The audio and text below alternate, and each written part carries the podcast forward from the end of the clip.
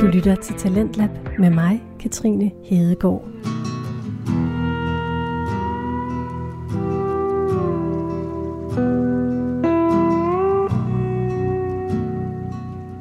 Velkommen, det er lørdag, det er aften, og du lytter til Talentlab her på Radio 4. Hvis du hører Talentlab for første gang, så vil jeg lige fortælle dig, hvad det er for et program. Her i Talentlab præsenterer vi forskellige fritidspodcasts for dig. Podcasts, som er produceret hjemme i stuerne, og altså ikke her på kanalen af journalister. Hej og velkommen tilbage. Mm-hmm. Som altid så sidder jeg, jeg her i studiet. Studiet.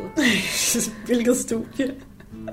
Stuen. Dygtige podcaster låner os deres indhold for til gengæld at deltage i et talentudviklingsforløb her på Radio 4. Når du lytter til Talentlab, så kræver det altså lidt åbenhed fra din side, kære lytter.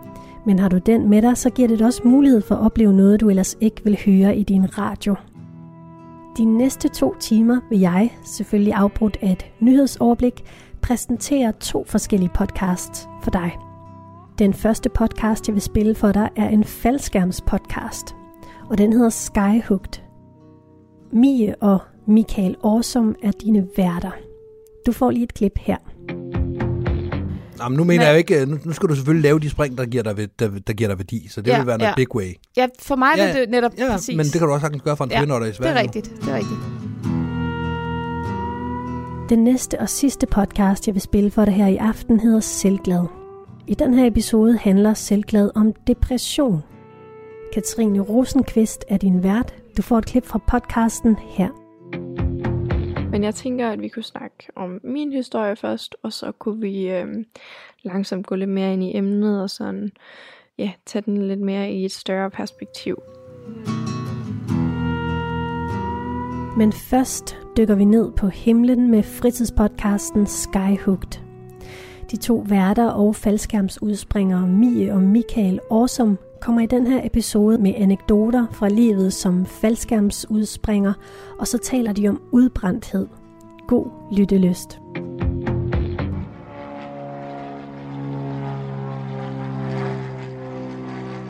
American 2601 coming up on shell.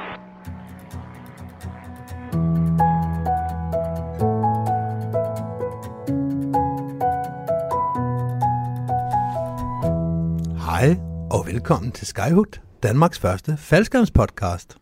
Hej Mie, Hej Michelle. så er vi her igen. Ja, det er vi. Det er også længe siden, vi har været her. Ja, nok ikke for lytterne. Nej, Der er nok cirka en måned siden, hvis de hører det sådan jævnligt. jo jo, men fordi vi har jo brugt, det ved jeg ikke, et halvt år på at optage og, øh, og klippe og gøre ved i forhold til de fire langlandsafsnit, Ja, som ligger forud for, øh, for det afsnit, der ligger før det her afsnit, som vi Ja. har optaget for længe siden. ja. Så vi er... Vi, Ja. kom, vi kommer tilbage efter en vinterpause. Det er faktisk, i, i talende stund her, det er mere end et halvt år siden, vi har siddet her i studiet og lavet et ganske almindeligt Skyhooked afsnit. Det var det, jeg prøvede at sige. Ja, nu Ja. sagde jeg det så bare lige med lidt klare ord. Tak. Selv tak. Hvad skal vi så snakke om i dag? Ja, det ved du jo ikke. Det har vi faktisk ikke snakket om inden, men Øh, det ved jeg. ved, at du lige har tjekket op på, hvor vi er kommet til i evaluering af elevator. Det er korrekt. Så jeg tænker, at vi måske skal snakke om fly i dag. Det skal vi. Vi skal snakke om en caravan. En caravan 208. En Cessna. Sådan en, som de har blandet i FDK og i Herning. Ja. Det skal vi snakke om, men det slutter vi af med. Okay. Hvad skal vi have Det, inden da? det store emne, vi har i dag, det er faktisk en lidt øveemne. Nå, Ja, vi skal snakke om det at være udbrændt. hvad skal man så gøre? Det at være udbrændt som springer, det at være udbrændt som instruktør. Okay. Men jeg tænkte, for at det ikke sådan skulle blive alt for øvbøvagtigt, Ja. så, så starter vi med øh, en En quiz? Nej, for det er vi ikke forberedt en quiz. Nej. Det skulle vi have gjort, men det gjorde vi ikke. Nej. Det vi i stedet skal snakke om, det er ud af det blå, øh, apropos ingenting i hele verden, så skal vi have en lille anekdote Ja. fra, øh, fra 2020. Er det en, jeg skal fortælle? Ja, primært Ja, dig, for det ja. handler om dig. Ja, nu vil jeg fortælle. Ja. Øhm, Det var det herrens år. Kan jeg ikke lige få en overskrift eller noget? Jo, det handlede om dit sidste reservetræk. Og ikke så meget, oh. hvad der skete på det reservetræk, fordi det er fuldstændig ligegyldigt. Det, gider er underordnet. Det er. Nej, det er ikke vigtigt. Skal vi høre om et reservetræk? Altså, det skal vi ikke. Vi skal Nej, høre om... vi skal høre om øh, er bjergningen af, af dit grej efter det her reservetræk, fordi Okay. det er en, en farse i sig selv. Er lidt. Og igen, det er apropos ingenting. Jeg synes bare, det bliver sådan lidt for øvbare at gå direkte på og snakke om, øh, vi er så udbrændte, og vi har det så hårdt, og det er så synd for os. Okay, så vi starter lige med en storytime, som de unge kalder det. Ja. Og så kaster vi os ud i udbrændthed, Ja, og så slutter vi af med at snakke om elevatorer. præcis. Men så forstår jeg det. Lad os gå i gang.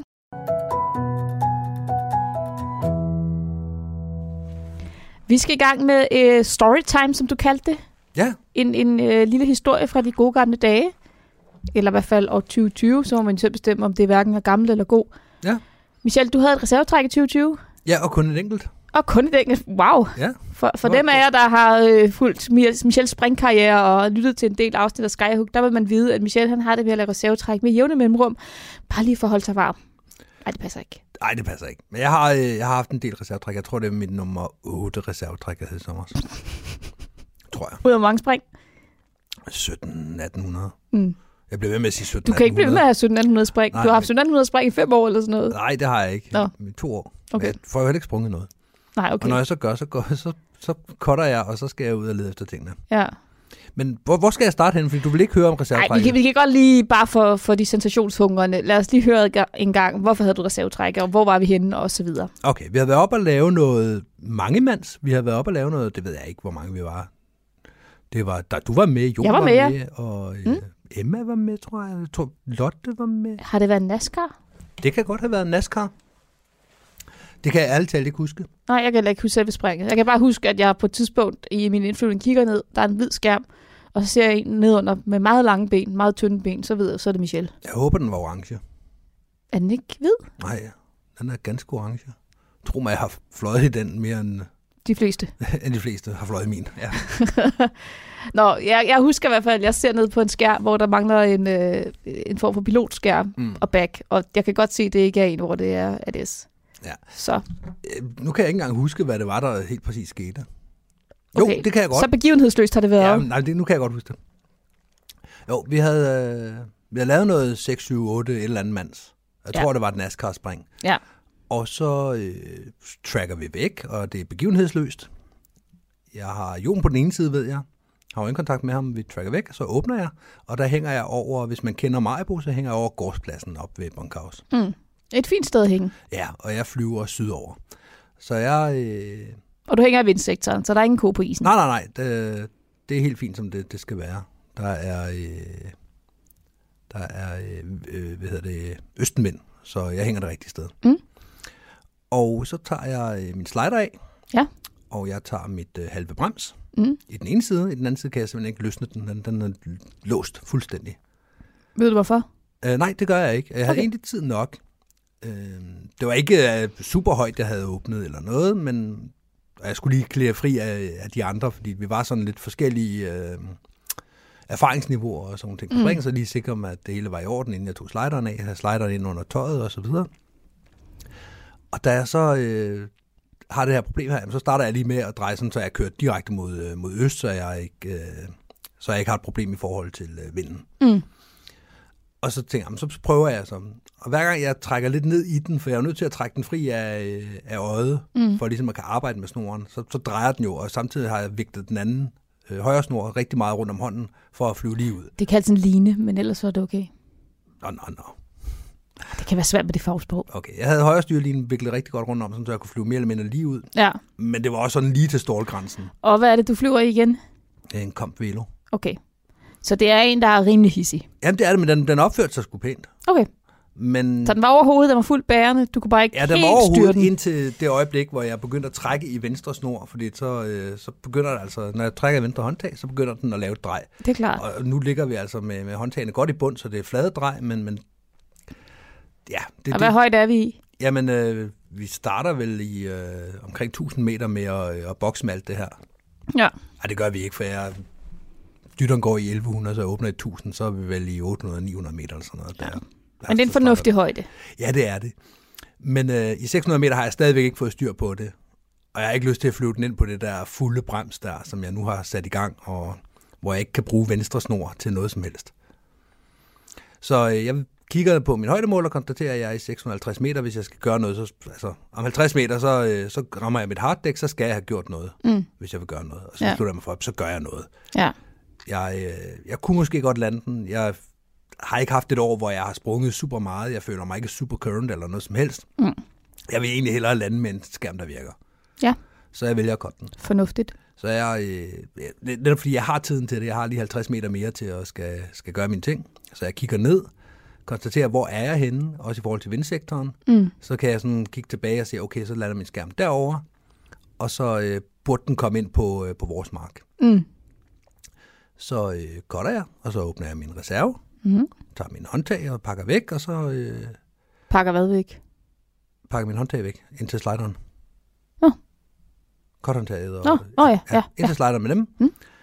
Og så øh, flyver Du vælger ikke at smide dem, som man ville jo gøre, som man lærte.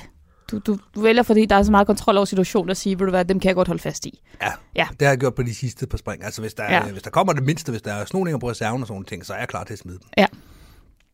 Men det har jeg kun oplevet en ud af otte gange, Ja. så øh, det er ikke sådan, det er ikke noget, jeg forventer, der sker hver gang. Nej. Men øhm, jeg, øh, ja, jeg får taget min håndtag ind, og jeg får fløjet hjem. Ingen problemer med det. Jeg øh, kan se, at der er, øh, Jon han, han flyver i nærheden af mig. Han er blevet ude hos mig. Ja. Jeg har jo fløjet op mod vinden hele tiden, i stedet for at flyve hjem af. Mm. Og Jon er blevet hos mig. Og det er jeg glad for, fordi jeg ved, at Jon havde kamera på. Mm. Og det ser ud til, at han, han er med på, hvad der foregår. Ja. Så jeg flyver hjem og lander på hjørnet, hvor jeg plejer. Mm. Og så samler jeg mine ting op. og Jeg flyver ned og lander ved siden af dig, for jeg har nemlig også set det. Mm. Og Ja. tænker, at der kan jo være et eller andet galt, så jeg flyver lige hen og lige Ja, ja. ja. sikrer mig, at du er okay. Men det var jeg ikke, for jeg havde jo reddet mig på velkronen til mit øh, korthåndtag. Nu sidder han og tager sig lidt på halsen. Jeg, er Som om, at det var en dyb, dyb flænge. Nej, det var, øh, jeg var blevet rigtig rød. Åh, Det var ikke rart for mig. Det sved helt vildt. hvor traumatisk. Ja. Og så, så kaldte vi selvfølgelig på en krigspsykolog, ringede 112, fik øh, redningshelikopteren forbi, og Du skal Ja. da ikke bare sidde der og antage, at jeg er okay, når jeg ikke var okay. Okay, jeg var okay. Så jeg tog mine ting, og så gik jeg ind i hangaren. mm, Og så øh, gik vi over til det store kort.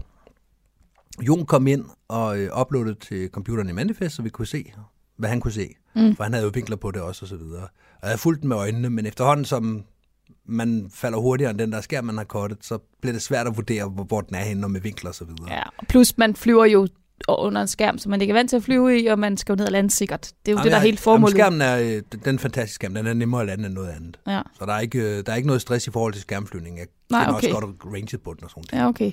Nej, du har også fløjet det en del gange, kan man sige. Ja, jo, det var ikke, øh, ikke andet end 7 gange jo. Mm. Men og det, det er jeg egentlig ikke så, så, så luren ved. Men når jeg hænger i min bærende skærm bagved, så kan jeg jo ikke se, om den er ud over femeren, eller om den er i, ved Langeland. Altså, Nej. det, det snyder jo med vinklen. Så jeg Ja. kunne ikke se det. Jeg havde sådan beregnet op fra, inden jeg kottede, hvor den ville lande henne. Men Ja. det skulle så senere, spoiler alert, vise sig og, øh, og ikke holde stik overhovedet. Mm. Så jeg kommer tilbage, og der er desværre ikke nogen på jorden, der har set øh, reservetrækket. Nej. Så er der ikke nogen, der lige har en pejling fra. Det er jo ellers dejligt, hvis man har en, der står og siger, "Jamen, hvis jeg står lige her og peger den vej, så er det den retning. Ja. Men det var der jo så desværre ikke nogen, der havde set. Så øh, vi får kigget på videoen, og så øh, Michael Riber er der den dag. Mm. Og han foreslår, jamen jeg skal bare op og lave en hoppenpop her næste gang. Skal jeg ikke, øh, jeg kan da bare flyve ud sydpå, og så, øh, så kigge efter den. Mm. Men Det vil da super, fordi det kan være, den er nemmere at se ovenfra. Mm. Og vi står og snakker lidt. Det, den mark, der er lige bagved, den er fin nok. Den er ikke så høj, og der er ikke noget der. Jeg tror, det er hø på det her tidspunkt, der skal være. Mm. Men marken lige syd for er en rapsmark, der er en, en mandshøjde høj. Mm. Og der kan vi ikke se ind i, i rapsen. Det kan man sjovt Og nok. den er stadig gul der, det kan jeg faktisk ikke huske. Mm, Ja. Ja. ja, det er den. I fuld blomst. Mm. Og vi er sådan, den er fri af skoven. Det, det, medmindre jeg har taget fuldstændig fejl af højdevinden, så er den fri af skoven, men, men den er nok syd for. Mm. Så Michael øh, Riber går op på næste lift. Han springer af derude, og han får øje på den på min hovedskærm ude i rapsmarken. Ude midt i, i rapsmarken. Det gule hundrede- helvede. Ja, flere hundrede meter fra øh, skov og vej og sti. Mm. Og han lander så ude hos den, og ringer hjem til mig og siger, så har jeg en pejling, så må du godt komme. Ja. Så øh, jeg løber op og henter min bil og kører ud til Rødbyvej. Og så parkerer jeg jo på vejen ud for, hvor han står. Ja. Han er så ikke landet lige præcis ved den, så han er ved at kæmpe sig på tværs af, øh, af rækkerne Mm. hen tilbage til skærmen. Ja. Og vi har så telefonkontakt sådan i ny og næ, og jeg kan ikke se den, selvom jeg står nærmest op på bilens tag, kan jeg ikke se den. Nej. Fordi der er, det er bare umuligt at kigge ned i sådan noget raps. Ja. Og så til sidst, så har han sådan, okay, nu øh, så langt som derfra, hvor jeg landede, til derfra jeg er gået, lige så langt er det herfra og hen til skærmen. Så hvis du, øh, hvis du intercepter ude fra vejen af. For Ja. Du skal have en at hjælpe mig. Jeg kan ikke bære både mit eget grej og din Nej, hovedskærm. nej, og alt han har jo alt muligt grej på selv, og der er foldet ud, og hvad ved jeg. Det er jo ikke præcis. nemt at gå en rapsmark i Det er forvejen. fuldstændig umuligt. Så øh, jeg må jo øh, så sætte hasardlys på bilen, og så begynde at sjoske ind i den her mark her. Jeg har shorts på på det her tidspunkt. Det var en, det var en fejl. Nå, Det var en varm dag. Ja. Ja, der har vel nok været en 27-28 grader eller sådan noget. Mm. Så vi, vi frøs ikke. Ikke nogen af os. og øh, stakkels Michael Riber havde jo springdragt på. ja, Og sin upakkede skærm ja, på armen. ja. Og container på ryggen. Ja. Og skulle så på tværs af rækkerne en 100 meter tilbage mere. Åh, Han var, han var godt varm, da jeg dukkede op. Okay, Og jeg var længe om at dukke op, vil jeg lige sige. Det tog mig lidt tid at finde ud af, hvordan man bevæger sig i det her raps her. mm. Men det, det lykkedes at øh, få en teknik, der, øh, der ikke rev mine ben fuldstændig i stykker. Så kunne jeg øh, komme, komme derind af. Og det siger, så mødes jeg så med ham derinde, når vi får fat i min hovedskærm. Mm. Jeg vil sige, jeg har aldrig selv haft den blandede fornøjelse af at lande i en, øh, en ikke høstet rapsmark. Jeg har ikke engang landet i en høstet rapsmark. Det er heller ikke sjovt, for det er sådan nogle pigge, der stikker op i jorden. Mm. Men jeg har set mange rapsmarker, øh, og, og nu hvor jeg ikke er særlig høj, så vil jeg betakke mig gevaldigt for at lande i sådan en, fordi jeg vil jo bare drukne i det der grønne, Altså, når jeg- gule stas. Ja. Jamen, det ville du, fordi når jeg stod op og strakte mig, så kunne jeg sådan lige kigge hen over toppen og se, hvor, hvor Michael var. Ja. Så ja, du ville være fuldstændig øh, fortabt. Ja, jeg vil det ikke der. vide, hvilken retning jeg skulle gå. Nej. Og i øvrigt så øh, havde du da i mindste sko på, eller en sko på, da du landede i en høstet rapsmark. Og Ja, du ja. landede stående. I modsætning til dig. Til, til de andre, der kom ned. Ja, det er en helt anden historie. Mm. Men den her, den var altså ikke høstet. Du lytter til Talentlab på Radio 4 og faldskærmsfritidspodcasten Skyhooked med Mia og Michael Awesome. Hvordan går man så igennem det der grønne noget? Jeg har jo ikke prøvet det selv. Hvordan gebærder Jamen- man sig? Til at starte med, så tænker man bare, jamen jeg går bare igennem. Og Ja. så, så, Skubber det til side? ja, lige præcis. Og Mm. det kan man ikke, fordi det griber fat i hinanden. Det er sådan noget klistret stas. Ja. Og, hver, og grenene fra den ene plante går ind i grenene fra den anden plante. Ja. Og hvis du begynder at trykke på det, eller trække i det, eller et eller andet, så bider de bedre og bedre fat. Åh. Så du kan, ikke, du kan ikke bare mosle dig frem, fordi så det sidste, så har du sådan nogle tovværk rundt om fødderne, hvor du ikke, du ikke kan sparke dig frem længere. Perfekt. Så det man gør, det er, at man finder selvfølgelig et sprøjtespor. Mm. Jeg har jo forklaret det her i et uh, tidligere afsnit. Har du det? Vi snakker om Det er ikke lyttet særlig godt efter. Langlandsafsnittet. Nå. Men øh, så tager man simpelthen armene helt ned til ankelhøjde og slår opad, fordi så skiller de ad de her planter. Okay. Så har man en plante på hver side, så kan man gå igennem. Mm. Det, er, det er hårdt for armene, men man kan så gå igennem. Ja. Og fordelen er, hvis man kan holde samme rute tilbage, så har man allerede slået en vej. Ja. Så det er sådan, øh, i stedet for machete, så blev det så med armene, men mm. med Mm. samme princip. Mm. Så jeg får kæmpet mig ind, og det, det lyder jo meget øh, stille og roligt, det her.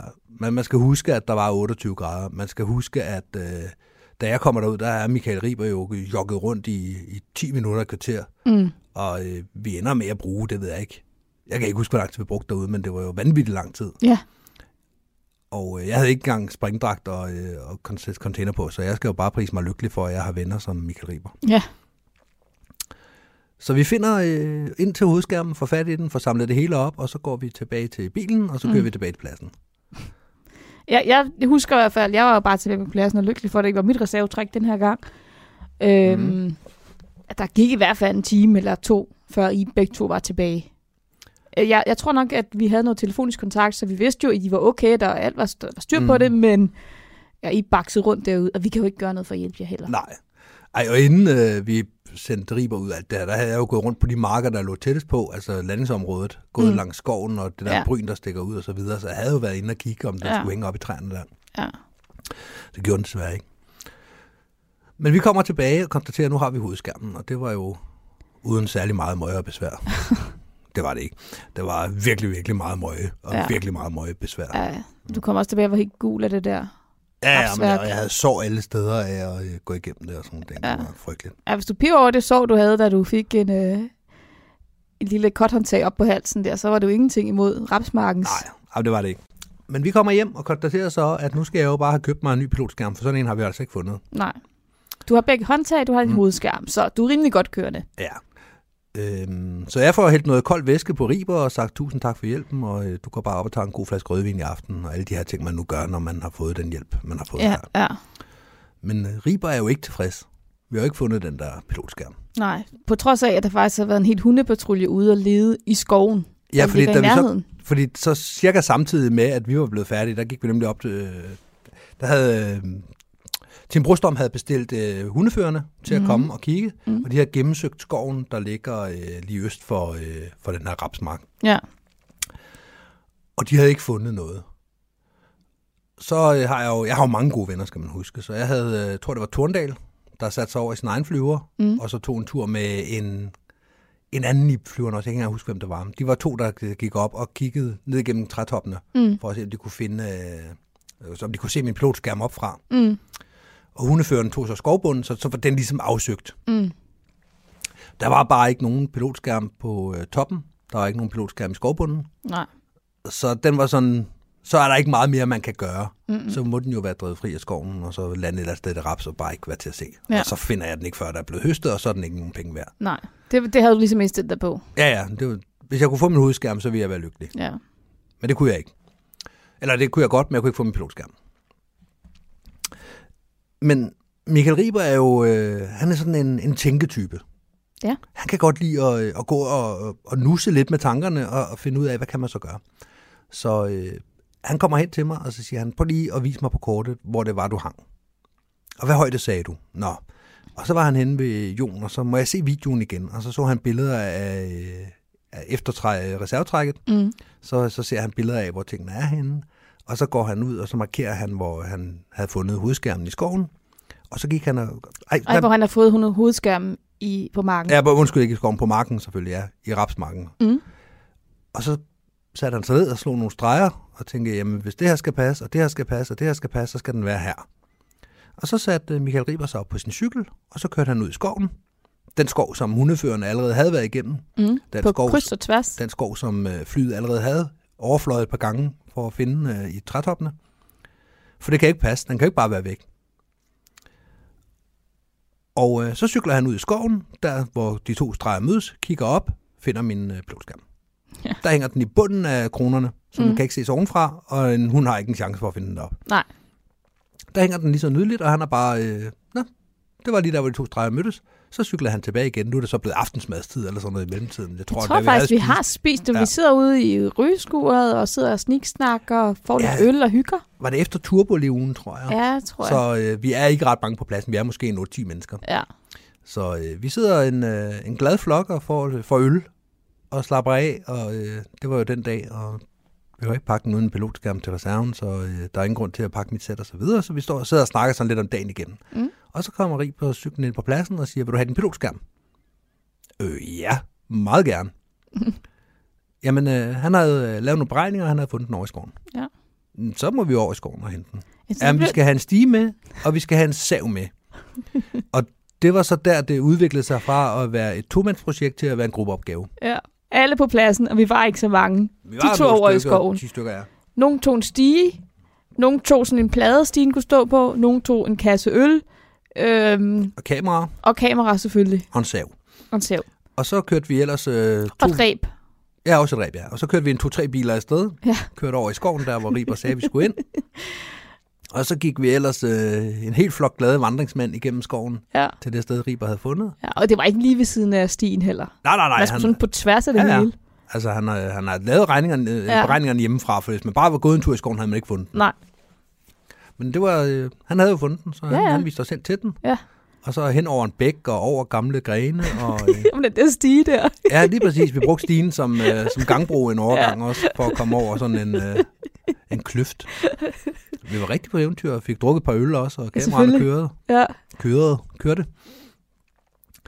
Og så kommer vi derhen, og så lykkedes det jo så det sidste med, jeg tror alle var oppe på den stige på et eller andet tidspunkt. ja. Og der var mange bud på, jamen, så prøv at tage den her gren. Den hang vanvittigt højt Og op, prøv- så man kunne ikke bare nå den fra toppen af stigen. Nej. Og det er sådan, jamen, så, så prøver en eller anden at klatre op via det her træ, men, men der var ikke nogen gren, man kunne tage fat i, og vi stod også lidt på jorden og var sådan lidt, pas på, du ikke falder ned, og ah, Ja, ja, og jo længere tid der gik, jo flere øl fik folk jo også i blodet. ja, der kom mange idéer på bordet. Jamen, folk blev mere og mere kreative, men også nu, mindre mindre hvis vi bare alle sammen ryster det her træ, så må den rive sig fri af de her kroner. Den sidder jo ikke godt fast deroppe. Jamen, prøv at slå med den her Mm. gren efter den. Ja. Prøv at, hvis du så klatrer op og har revet bæret maven, og så kunne vi... Ja, der var rigtig mange bud der. Det var det. Og det tog også lidt tid. Men vi fik den derned til sidst. Ja, Jeg, kan, jeg synes, jeg husker, at vi kastede noget op efter den. jeg mener, at der var en, der, der op på stigen, kravlede lidt op, tog en lang gren, og så på den måde kunne stikke op, og så Ah, få, ja. få, øh, få, hvad hedder det, Brightlen rundt om den her gren, og så kunne, kunne give et let ryg, mm. Så den løsnede sig. Ja. Fordi at vi, ville, vi var også bange for at skade den. Jo, jo. Jamen, det er rigtigt. Men Den lykkedes kom i hvert fald ned til stor jubel for hele flokken. Ja. Altså det her reservetræk, det har været sådan tidligt på eftermiddagen, det var foregået ved Ja. tiden eller sådan noget. Ja. Og de sidste stumper, de kom hjem på pladsen, da solen der var ved at sætte. Ja, ja vi kom lige akkurat tilbage til solnedgang, tror Ja. jeg. Jeg havde fået et par øl og en, og en skovtur ud af det. Så det var sådan en inkluderende oplevelse, hvor alle var med. Det var sådan en form for teambuildingsoplevelse, du Det- havde planlagt til os. Ja, det var åbenbart. Ja. Men jeg fik alle tingene tilbage. Jeg skal lige høre, hvad har du givet Riber som tak for det? Skal jeg kunne huske, huske det? Ja, bare sådan i store træk, ikke? Jeg tror, han havde øh, fri bar resten af, af ugen, tror jeg. Ja. Der må Riber lige rette mig, og hvis jeg ikke har givet nok, så skal han sige til. ja. Altså, jeg, øh, jeg kan huske, vi snakkede om det dernede, og du sagde, Ja. altså, så det er også okay, hvis du gør sådan. Ja, At jeg tjekkede lige op med dig, om det, om det var nok, det jeg havde gjort. ja, ja, Øh, jeg kan ikke huske præcis, hvad det var, jeg gjorde. Jeg tror, Nej. jeg gav ham fri bare resten af tiden, så han kunne drikke rødvin øh, ja. Ubegrænset. kommende aftener. Ja. Jamen, han er jo også bare en guttermand. Ja, ja. Tænk at først at vade rundt i en rapsmark i 28 Mhm. graders varme for en anden mands hovedskærm. ja. Og dernæst ud og med nogle koordinater, og så tilbage igen, og så ud igen. Og, altså, det er jo helt vanvittigt. Det er det. Det er det. Jeg, øh, jeg er jo også dybt taknemmelig. Jeg, er også, øh, jeg synes også, jeg har indkasteret nogle af alle de mange gange, jeg selv har været med ud og lede efter hovedskærmen. Ja. For elever, for C-springere, for kammerater, og for fremmede, og for alle mulige andre. Mm. Hvor man bare har enten været i kæde, eller man har øh, bare... Jamen, vi går lige hele pladsen ud og kigger her. Mm. Mm. Så øh, jeg har fået nogle af de timer tilbage, og det er Ja. jeg rigtig, rigtig glad for. Ja. Og den dag Riber han står med et reservetræk, så har han også min øh, ubegrænsede støtte. Ja. Hvad, hvor skal jeg gå hen? Hvad skal jeg gøre? Ja, præcis. Ja. Jeg har en sav og en stiger en kasse øl. Ja, lige præcis. Hvad skal jeg gøre? Så ja, ja det, var, øh, det var et rimelig stille og roligt reservetræk. Der var ikke så meget øh, at fortælle om det. Men øh, det er rigtigt nok historien bagefter omkring, hvordan vi fik delene hjem igen. Det Ja, blev selve et- bjergningsarbejdet. Ja, det var en, det var en dagsarbejde for, for flere mennesker. Ja. Ja. Det var storytime herfra. Så kom vi forbi storytelling, og grunden til, at jeg godt lige ville starte med den her historie, bortset fra, at jeg synes, den er sådan lidt pusseløjelig. Ja, det ord valgte jeg. Det er, at nu skal vi snakke om noget, som måske er knap så Pusseløjeligt. opmuntrende. Nå. Øhm, og jeg vil gerne have, at man sådan kan mærke, at, at vi to faktisk stadig brænder for at springe faldskærm. Vi stadig brænder for de mennesker, der er i sporten. På en eller anden måde. Ja. Men vi skal snakke om det at være udbrændt. Ja. Og det skal vi, fordi det rammer de fleste før eller siden, desværre. Og, øh, og det har også ramt os. I lidt har det jo. Ja, det Ja. har det. Og det troede jeg aldrig skulle ske. Nej. Og det startede faktisk i 2020, og det var ikke på grund af corona, snart tværtimod. Men jeg vil gerne starte et andet sted. Nå.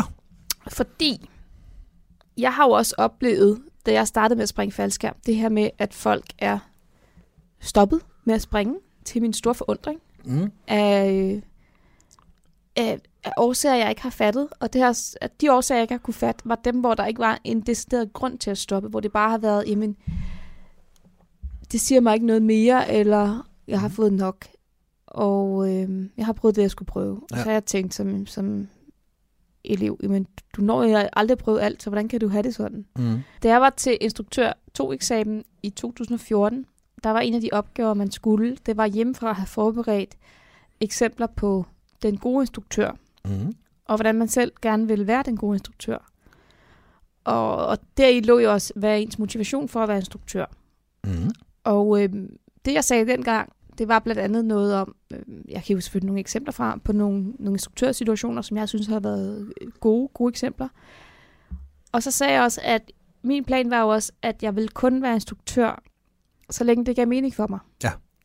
At øh, den dag, at jeg ikke synes, at det gav mening længere, der, der skulle jeg stoppe, fordi at, at det kunne jeg bare se på andre, og havde hørt om andre, hvor at, at de var simpelthen måske er udbrændt stærkt ord, men i hvert fald øh, kørt, kørt død i det. Mm. Øh, det sagde jeg dengang. Og også med en tro på, at det ville man sagtens kunne mærke. Mm. Øhm, og det har jeg så måttet sande, at, at sådan er det jo ikke helt. Fordi det er jo ikke sådan, at der går en, en alarm i gang, der automatisk lyser, eller der er nogen, der kommer ring, ringer med en lille klokke foran dit ansigt, eller sådan. Det, det er sådan, det har været svært at mærke for mig, hvornår den her, nu, nu kan vi bare kalde det udbrændthed, Mm. faktisk begyndt at komme snigende. For ja, fordi den kommer nemlig snigende, ja. Ja. Mm. Hvad tænker du? Jamen, jeg kan godt genkende det, du siger. Jeg har jo selv haft instruktører, der, øh, der har været udbrændte. Ja. Eller øh, nok nærmere øh, en kombination af, at det trækker ikke mere. Der er ikke noget sjov i at komme og springe faldskærm, og udbrændthed over, at det er blevet et stykke frivilligt arbejde og ikke andet. Du lytter til Talentlab på Radio 4 og faldskærmspodcasten Skyhugt med Mie og Michael Årsom som værter. Og jeg tror også, at vi i sporten er med til at skabe den. Øh, nu, nu hiver jeg et navn frem. Det må, det må jeg godt, tænker jeg. Bjørn Olsen oppe i NFK. Han var en af drivkræfterne, en af ildsjælene, og en af dem, der tog absolut flest ettervirkedage. Da du startede sporten? Da jeg startede i sporten, da jeg var C-springer, og da jeg blev instruktørelev, der, der øh, satte han farten ned. Mm. Og kom også det år, men ikke særlig meget. Og så øh, var det mere for at prøve at se, trækker det stadigvæk i mig. Mm. Og det, det gjorde det ikke. Det trak ikke nok i ham det med at springe faldskærm til at opveje det kæmpe arbejde, det er at være etter i en lille klub, hvor der ikke er så mange etter. Mm. Og det må jeg jo ikke genkende til selv i dag også, at vi har ikke alverdens etter i min faldskærmsklub. Nej. Og det gør, at øh, når jeg er i min faldskærmsklub, så forbinder jeg det med et stykke frivilligt arbejde. Jeg forbinder det ikke med at springe faldskærm. Nej. Det øh, lykkedes mig at få øh, to spring, to fondspring i, øh, i egen klub i 2020. Ja. Og så kan man sige, jamen, kunne du ikke have presset mere på eller gjort mere? Jo, det kunne jeg godt. Jeg kunne godt have presset mere på eller gjort mere. Jeg kunne have presset mere på og taget nogle flere spring, øh, øh, hvor, hvor jeg siger, jamen, så, må, så må pladsen bare køre sig selv. Mm. Men så er der jo ikke noget udvikling af de mennesker, jeg har en chance for at udvikle. Nej. Øhm, kunne jeg ikke have prioriteret anderledes? Det kunne jeg også godt. Jeg kunne have sagt, at jeg kommer op og springer. Jeg er ikke etter i dag. Mm. Men så står der jo elever, der har taget chancen. Mm. Eller der står elever, som, som bare, jeg kommer bare og pakker så. Ja. Og når de så står der, og der er elevvær, og der er elevgrej til dem osv., så, Ja. så pokker stå i at sige, at øh, jamen, jeg går op og springer for mig selv. Ja. Så det har jeg ikke rigtig haft hjerte til. Ja. Og derfor så, øh, så har jeg haft øh, rigtig mange virkedage deroppe, mm. og meget, meget få spring. ja. Det, Men det har du også prøvet tidligere, det her med at være på en Mhm. springplads og være etter, og faktisk ikke få særlig mange spring, ja. og har været glad og fro alligevel. Ja, og det, det er rigtigt, det har jeg. Men jeg har mistet balancen, og det, det er mig selv, der har det her. Det her er ikke en, en, en, en løftet finger over, over klubben eller noget som helst andet. Jeg tager jo også ettervagter i andre klubber, og der er andre klubber, der, øh, der har ringet os og så videre. Og man kan sige, at coronaåret har, har haft en indflydelse på mig, forstået på den måde, at da, øh, da vi skulle i gang med Turboleven, da vi skulle i gang med DM i firmands og de andre discipliner, Mm. der var vi ikke frygtelig mange, der var current. Nej. Jeg var en af dem. Jeg var heldig at være en uge i Spanien og springe faldskærm lige inden corona ramte, Ja. og øh, være ude og springe sådan lige i starten, da vi åbnede op igen. Så. Mm. så jeg havde haft en virkedag i, øh, i, i begge situationer, både i Spanien og i Danmark på det Ja. tidspunkt. Ja. Så jeg havde haft en chance for at, øh, for at holde mig nogenlunde current. Jeg havde også øh, lidt over 100 virkedage i 2019, som jeg kunne læne mig op af Mm. og så omkring 50 i 2020. Så, så på den måde, så var jeg en af dem, der var current, og så gav det også mening, at når folk ringede og spurgte, vil du ikke være i etter til DM? Og så siger man ja. Mm. Vi har et popstævne, vil du komme og være etter? Jamen, det vil jeg gerne. Mm. Og hele sporten har været en lille smule mere rusten i år. Ja. Når jeg tænker på, hvor mange gange jeg har ringet efter en ambulance i år, i for, eller Men når du siger i år, i så mener du 2020. 2020. i 2020, Ja. øh, kontra tidligere år, så, så Ja. har det været kon- øh, antal spring kontra antal hændelser. Folk har været rystende, der er sket flere ting. Og, det, været, og man kan sige, det her det siger du ikke som medlem af EU, det her det siger du bare som din oplevelse som etter. Det er ikke fordi, vi har noget statistik eller noget andet, der kan underbygge det. nej, nej, nej, det er bare, din- det er min helt personlige op, Ja. øh, eller mavefornemmelse her. Ja. Jeg, jeg er ikke medlem af EU længere. Nej, det er det. Jeg er bare etter, ligesom alle andre etter. Ja. Ja, ja. Ja, ja, men der er ikke, der, det er ikke bygget op på andet, end Nej. hvad min mavefornemmelse er. Nej. Men min mavefornemmelse er, at der er sket mange flere tæt på hændelser, og Mm. mange flere hændelser i år, end øh, kontra, altså, øh, målt op i forhold til antal spring, som jeg har vidnet. Ja. Kontra tidligere år. Ja. Så jeg har også følt øh, et eller andet, og nu er det ikke, fordi jeg skal sætte mig op på en pedestal, det kommer nemt til at lyde som om, at jamen, så, så er det også vigtigt, at de får en dygtig etter. Det er ikke det, jeg prøver at sige. Det er ikke det, jeg Mm-mm. mener heller. Det jeg, det, jeg mener er, at så er det også vigtigt, at man har en instruktør, der er current, og som, som ved, hvad der skal gøres. Som kan tænke de der tanker forud, som C-springerne ikke er i stand til lige nu, fordi de er så meget i forhold til, nu er det det, det jeg skal lave. Men også i forhold til, ja, både i forhold til det, men også i forhold til, øh, at da vi kom til DM, der havde jeg jo haft en ambulance ude allerede. Mm. Der, der havde jeg været i hele scenariet igennem. Da Ja, vi ja. kom til, øh, altså, da vi, da vi kom til 8 DM, der var jeg så ikke øh, etter, men, men der havde jeg jo haft øh, ud til brækket lårben og brækket rygge og brækket øh, ankler, altså. Mm. Så, så jeg havde ligesom været omkring, synes jeg. Ja. Så på den måde synes jeg også, at det, det gav mening at tage, tage nogle ettervagter og, og så verden og være Mm. på jorden. Men jeg anerkendte også, at jeg selv var rusten, for Mm. mm. det er jeg. Jeg føler Ja. mig rusten med 50 virkedage. Det, det er halvdelen af, hvad jeg plejer. Mm. Så jeg følte mig heller ikke super ovenpå. Nej. Og derfor blev jeg også mere på jorden i år. Ja. Når Så- du siger i år, så mener du 2020. 2020 stadigvæk, ja. Ja, ja, ja. Skal du sige det hver gang, jeg siger i år? Ja. Okay, det skal jeg. okay. det bliver et langt afsnit, mm. det her. Ja. Hvornår mærkede du så første gang den her følelse af udbrændthed? Det ved jeg ikke, fordi som du siger, den kommer snigende. Ja. Så er det ikke sådan, at jeg kan sige, åh, det var den dag. Nej. Det kan jeg ikke. Nej. Jeg kan bare mærke, at den, den er kommet snigende. Ja. Og det, det er tilbage til det, jeg snakker med balancen, at det er min personlige balance imellem, hvornår er jeg fondspringer, Ja. og hvornår er jeg øh, instruktør, eller øh, stævneleder, eller, eller hvad som helst andet. Ja. Og den balance, den har jeg ikke været god til at holde i år. Nej. Fordi der har været behov for mig som, som instruktør, Mm. og det har jeg anerkendt, og det har jeg, øh, det har jeg taget imod, og så har jeg også gjort det arbejde, der skulle til, så det, det har kostet mange kræfter at være instruktør også, Mm. fordi jeg selv har været rusten, eller følt mig rusten i det. Ja. Øhm, de første to år, jeg var etter, der fik jeg jo øh, 350 spring om året. Mm. Altså 700 spring øh, på to år, ikke? Mm. Samtidig med, at jeg tog lige så mange ettervagter. Ja, ja. Fordi at jeg havde et andet overskud, som Mm. mm. jeg ikke har haft i år.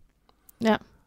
Og som jeg måske heller ikke har, øh, har prioriteret at have de to foregående år, hvor jeg også Mhm. har haft mange virkedage, men hvor jeg sådan er blevet lidt mere på jorden og har følt, at øh, der, der, har sku, der, der har været en grund til at være på jorden. Og hvad har ændret sig? Altså i 2020 har det jo ændret sig, at jeg har øh, haft øh, etterføl. Det har jeg valgt at prioritere, Mm. og øh, det, det er min helt egen beslutning. Der er ikke nogen, der skylder mig noget for det. Det, det har jeg valgt at gøre, Mm. og jeg har valgt at lave en, øh, en etteruddannelse, eller hvad skal man kalde det. Mm. Altså, at så skal vi igennem det her, vi skal gøre det her, vi gør sådan her. Mm. I starten, der, øh, der er det mig, der træffer beslutningerne, så skifter vi over, så træffer du beslutningerne, og jeg står ved siden af. Mm. Vi har, øh, altså det, det er der lagt en masse kræfter i selvfølgelig, både når man har været på springpladsen og, og inden. Men når man så har været på springpladsen, så har jeg jo også været nødt til at være der. Så er ikke sætte et og følge op og så sige, "Men så træffer du beslutninger, jeg går lige op og springer faldskærm for sjov. Mm. Ej, så bliver vi altså på jorden, især til storflystævner, hvor der er, øh, altså øh, til turboleven, hvor jeg Mm. havde følge på og sådan nogle ting. Mm. Altså, så, så bliver man altså på jorden. Så kan det godt være, at man tager det allerførste spring på dagen, hvis det lige kan passe. Mm. Men det kan det som regel ikke, fordi alle folk kommer lige efter morgenbriefing og stiller tusind spørgsmål, og der er man nødt til at stå i baggrunden. Ja. Så det, det er en af de ting, der har ændret sig. Øh, og det vil jeg ikke være foruden. Det vil jeg ikke have ændret øh, i retrospekt heller. Mm. Så det, at øh, når man så skulle have fondsprunget, så er verden lukket ned, eller også så er der noget andet galt. Mm. Så jeg har ikke fået de fondspring, jeg gerne ville have. Nej. Og det betyder også noget. Mm. Jeg fik 8 DM, der var jeg med i konkurrencen. Det var meget sjovt, men det er også arbejdsspring. Ja. Det, DM er ikke... Øh, du kan ikke bare hoppe et spring over og så sige, jamen nu tager vi lige en lang frokostpause og en middagslur. Nej. Det dur ikke. Så på den måde er det jo også arbejdsspring. Mm. Øhm, turbo, nej, hvad hedder det? Ja, turboeleven, der var vi jo på arbejde hele tiden. Mm. Det almindelige DM, der var jeg på arbejde hele tiden. Mm. Langeland, det skulle have været en, en hygge sjov tur Mm. fra ende til anden. Og der endte jeg også med at have fire eller fem virkedage. Ja. Og så kommer vi til øh, Skyvandbooket i september, som var sådan, det er min store. Mm. Jeg blev spurgt et par gange dernede til 8 DM, kommer du og hjælper, øh, kan Ja. du tage et par dage eller Ja, andet? ja. Og det, jeg takkede nej. Jeg blev ringet til efterfølgende også, om, Ja.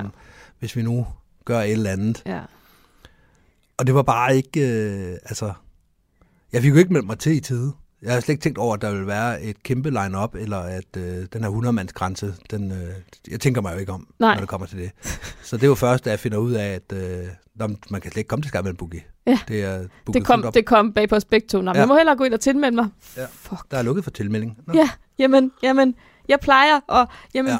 Ja. nå, Og Turbo, nej, hvad hedder det, Skyman Boogie var egentlig min gevinst. Det skulle være fire dage med for sjov spring ja, og hygge og drikke sig fuld om aftenen, og så være klar til at springe næste dag, når man er klar til at springe, og ikke klokken 9 om morgenen. ja, For det er jo også en stor del af det for mig. Ja, Det der med at kunne feste om aftenen, og det kan Ja. jeg jo ikke, hvis jeg skal være der dagen efter. Ikke i samme grad i hvert fald. nej, det er klart.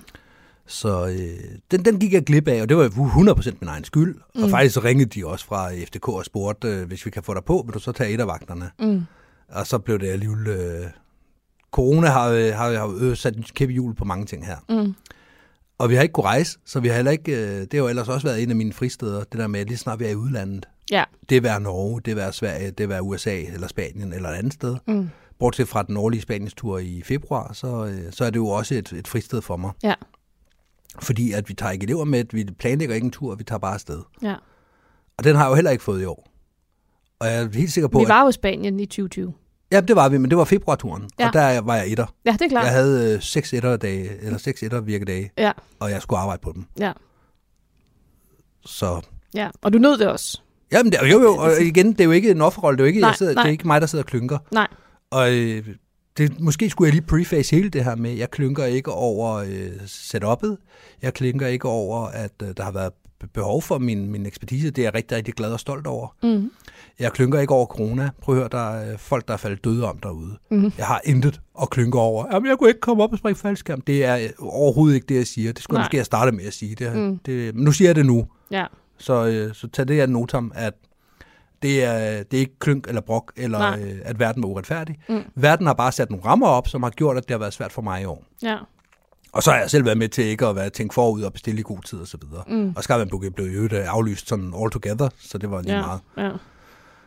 Men det er ikke mig, der klynker her. Det er det ikke. Jeg skraver bare lige præmissen op for, hvorfor, øh, hvorfor jeg ikke fik så meget, meget sjov ud af det i år, som Mm. jeg, eller i 2020, som jeg har gjort andre år. Mm. Og derfor så har jeg haft lige så meget arbejde og mindre sjov. Ja. Og så begynder det at kendre over til, at åh gud, vi skal, vi skal på springpladsen på søndag. Åh Ja, oh, nej. ja. Men begynder det ikke at regne eller, eller andet? Kan vi ikke lige tjekke, om der kommer noget dårligt vejr ind? Så kan det Ja. være, vi kan overbevise dem om, vi skal lukke. Ja, ja. Ja, og den der, den har jeg haft rigtig mange gange i 2020, den der, hvor jeg har håbet på, at der kom dårligt vejr. Ja. Øj, hvor jeg bare håber, at de lover tordenstorm og Mm. oversvømmelse og tornadovarsel og kom nu med et eller andet, fordi jeg Ja. orker det bare ikke. Nej, bare de aflyser. Ja, bare de aflyser. Ja. Og bare, bare jeg ikke skal bruge en halv dag på at gå rundt på en kold springplads og lave alt muligt high, og så ender det alligevel med, at det ikke bliver til noget, og så lukker vi hen eftermiddagen, og så er det hele dagen gået med ingenting. Det er endnu værre. Altså, mm. Kom nu enten fuld sol eller fuld regn. Jeg, Ja. jeg orker ikke det andet. Og sådan har jeg jo ikke haft det tidligere. Der har jeg jo bare haft det sådan, jamen, jeg håber, håber, håber, at det bliver. Mm. godt vejr. Hvis det ikke bliver godt vejr, så er vi der jo alligevel, og så finder vi ud af noget sjov ballade, og så hygger vi os lidt, og, og fortæller ja. nogle røverhistorier. Men jeg har ikke haft overskud i 2020, og jeg, jeg kan ikke i dig sætte fingeren på konkret, hvad det har været. Nej. Det har både været som instruktør 2, at jeg har følt den her udbrændthed, og så har det bare været almindeligt som C-springer, at jeg også bare har været sådan lidt, ja, det kan vi da godt. Altså jeg vil. Ja. sige, jeg stod klar, da der åbnede for spring efter coronapausen. Der blev meldt ud øh, fredag aften, fredag eftermiddag, oh, nu kan man springe. Og så kom der en tilmelding ind på FDK's side, og der meldte jeg mig faktisk til, og der havde jeg rent faktisk lyst til at springe, og så det var rigtig fedt at komme ned og springe. Mm. Og vi kunne få fem spring fra, øh, ja, lørdag eftermiddag må det så være. Øhm, de her 10 mennesker, og så kom vi ned, og så sprang vi igennem, vi fik fire spring, og hvis vi skyndte os rigtig meget, så ville vi nu gå nå femte spring. Og der Ja. var jeg sådan lidt, Nå, jeg har fået nu. Ja. Og sådan har jeg jo ikke, altså, Ej. for fem år siden ville jeg jo ikke bare tænke, Nå, jeg har fået mine fire spring, så det var det. Altså, der ville jeg jo have taget 10 spring, så jeg kunne. Ja, lad os at tage nummer 5 og se, om vi kan nå nummer 6. Lige præcis. Ja. Øh, hvis du vi tager et elevsæt på, så kan vi måske lige nå, og så kan vi, altså, mm. Nej, nej, det var sådan et, jamen jeg har fået fire spring, det, det er fint nok. Mm. Og, og, og det var sådan i starten af sæsonen, som, og starten, altså, af sæsonen startede jo i 2020 i april, maj måned, eller sådan noget, ja. Ja. efter en lang periode med fantastisk godt vejr. Mm. Ja, vi har aldrig haft så, så Nej. flot en forår. Nej, og, og vi har aldrig haft så kort en sæson, og så alligevel har jeg på en eller anden måde formået at brænde krudtet af, eller også har jeg bare haft en mindre mængde krudt, end jeg plejer. Ja. Og, og der er igen, det er heller ikke for at pege fingre af nogen, men jeg, godt, jeg vil godt pege fingre af noget. Øhm, og det er at den her struktur, vi har omkring det, at, at drive foreningsliv, og det er rent generelt, det er jo tordenskjold soldater. Mm. Og det er drænende. Og nu ja. Bliver det den rene klagesang, men det er jo sådan, det er. Og sådan er det i alle klubber, og sådan er det inden for foreningsliv generelt i hele mm. Danmark, at det er altid de samme, der står og gør det hele. Ja. Og, og det har jeg haft det rigtig godt med i mange år. Der har jeg haft masser af energi.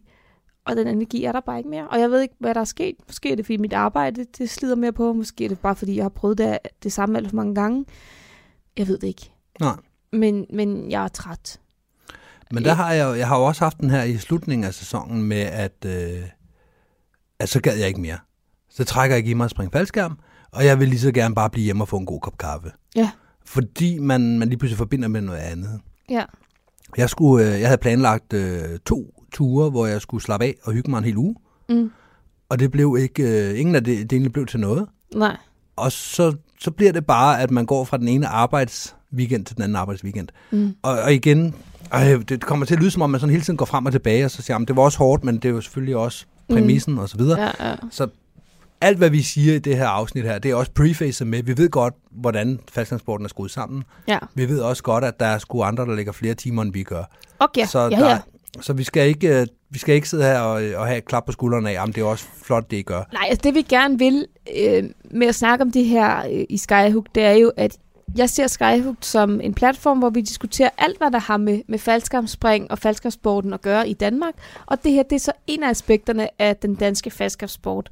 Vi tager selvfølgelig udgangspunkt i os selv og vores egne erfaringer, Mm. men, men det er også for mere at belyse et generelt fænomen i den danske faldskærmssport, som vi har lagt mærke til, og som vi nu også faktisk har prøvet på egen krop. Ja, jeg tror, løsningen for os, hvis man så skal prøve at kigge fremad og sige, okay, så 2020, det var ikke særlig godt, og lige nu, der er der gået øh, lige knap et halvt år siden, vi sprang sidst også.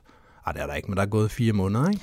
Jeg har ikke, øh, jeg har ikke sprunget siden 8-way DM. Nej, det er det samme Og her. der, øh, Det var i august. det var faktisk en sindssygt god oplevelse, fordi at, øh, jeg endte med at, at vinde en guldmedalje, og det Mhm. mm. var jo altså kæmpestort og fedt og dejligt, og altså, Mhm. jeg nød det virkelig. Det var så skønt at være deltage, deltage i den der konkurrence. Mm. De folk, jeg var på hold med, vi havde det bare fedt og dejligt.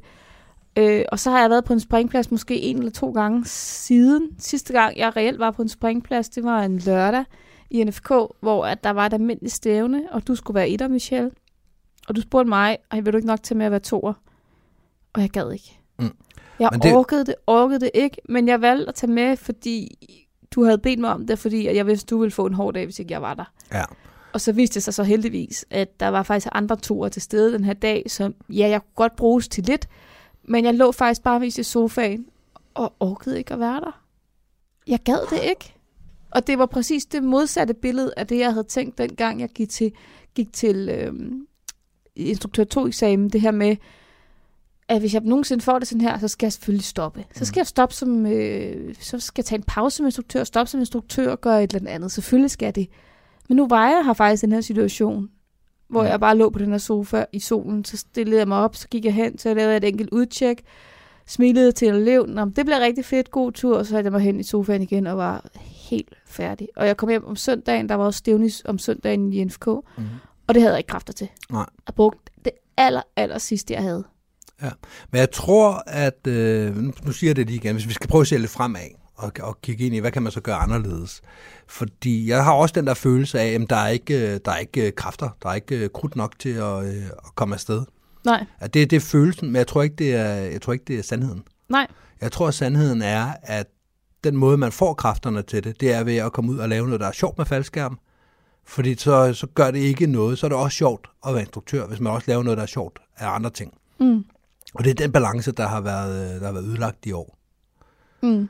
Forstået på den måde, at hvis vi øh, tager en uge til Sverige og bare springer faldskærm, og kun er faldskærmspringere, eller en uge til Dropzone Danmark og, og bare springer faldskærm, og ikke nogen kommer og spørger os om noget. Mm. Vi skal bare finde på det ene mere vanvittige spring efter det andet. Ja. Altså, så sætter vi point ind på kontoen, som vi så kan bruge, når det lige bliver lidt hårdt i den anden ende. Det kan godt være, men, men altså, jeg, jeg synes, de der pjattespring er rigtig sjove. Det der med, når man, når man går op og laver en NASCAR, eller man... Nå, men nu mener Men- jeg jo ikke, nu, nu skal du selvfølgelig lave de spring, der giver dig, der, der giver dig værdi, så det Ja, vil være noget ja. big way. Ja, for mig Ja, er det netop Ja, præcis. men det kan du også sagtens gøre for en Ja, ja, i det Sverige. er nu. rigtigt, det er rigtigt. Ja.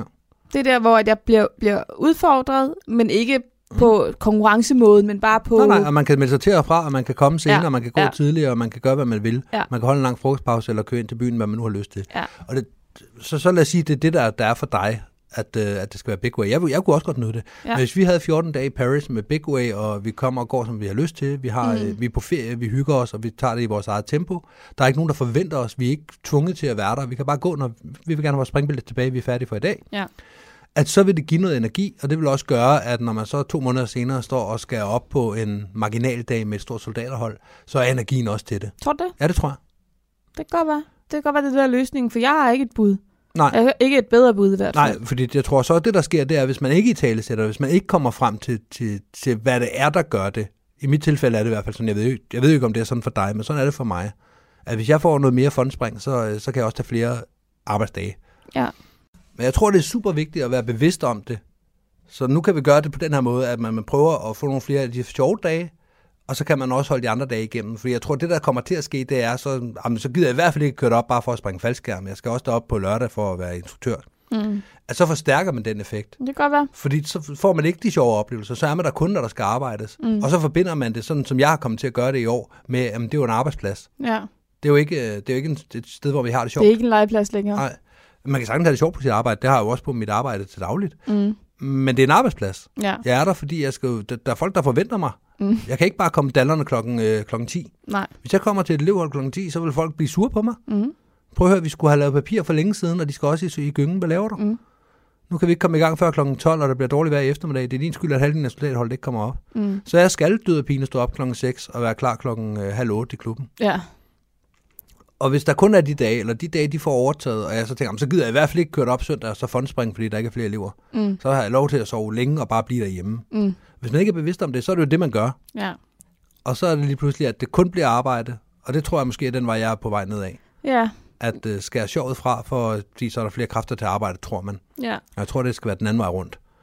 Så er det bedre at skære ned på arbejde og så sige, "Men jeg tager mine ni virkedage, eller jeg tager en pause som instruktør, og så må jeg Mhm. gå på forkursus igen, når jeg vil i gang, eller Ja. hvad man nu skal Du gøre. har jo snakket om at holde pause som instruktør.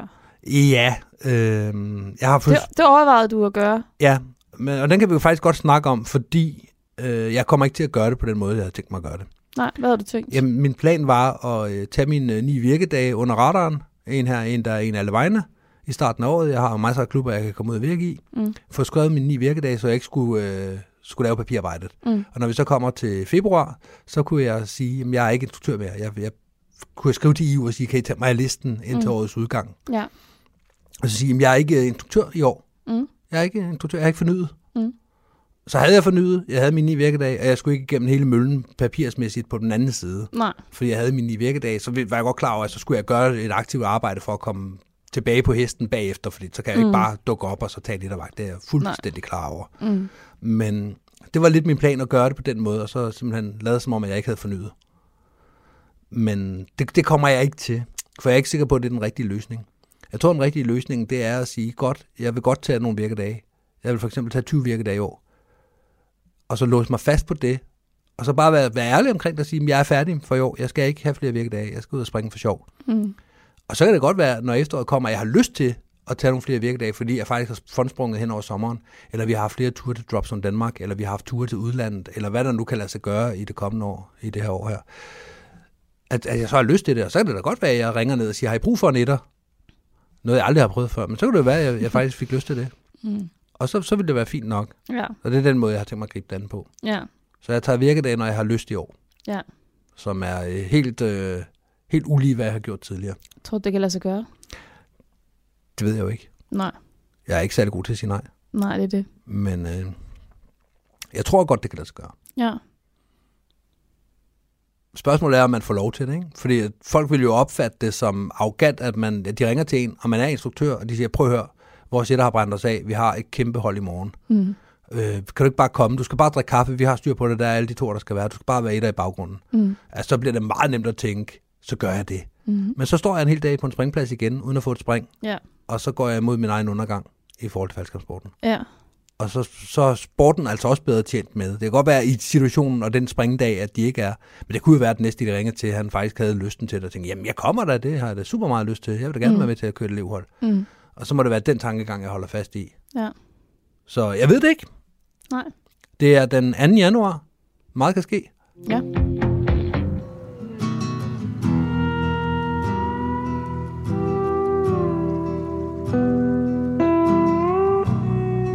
Du lytter til Talentlab på Radio 4 og fritidspodcasten Skyhooked. Mie og Michael Årsom er dine værter. Mit navn er Katrine Hedegaard, og jeg er nødt til at afbryde podcasten Skyhooked nu. Den fortsætter på den anden side af aftenens sidste nyhedsoverblik. Det kommer her.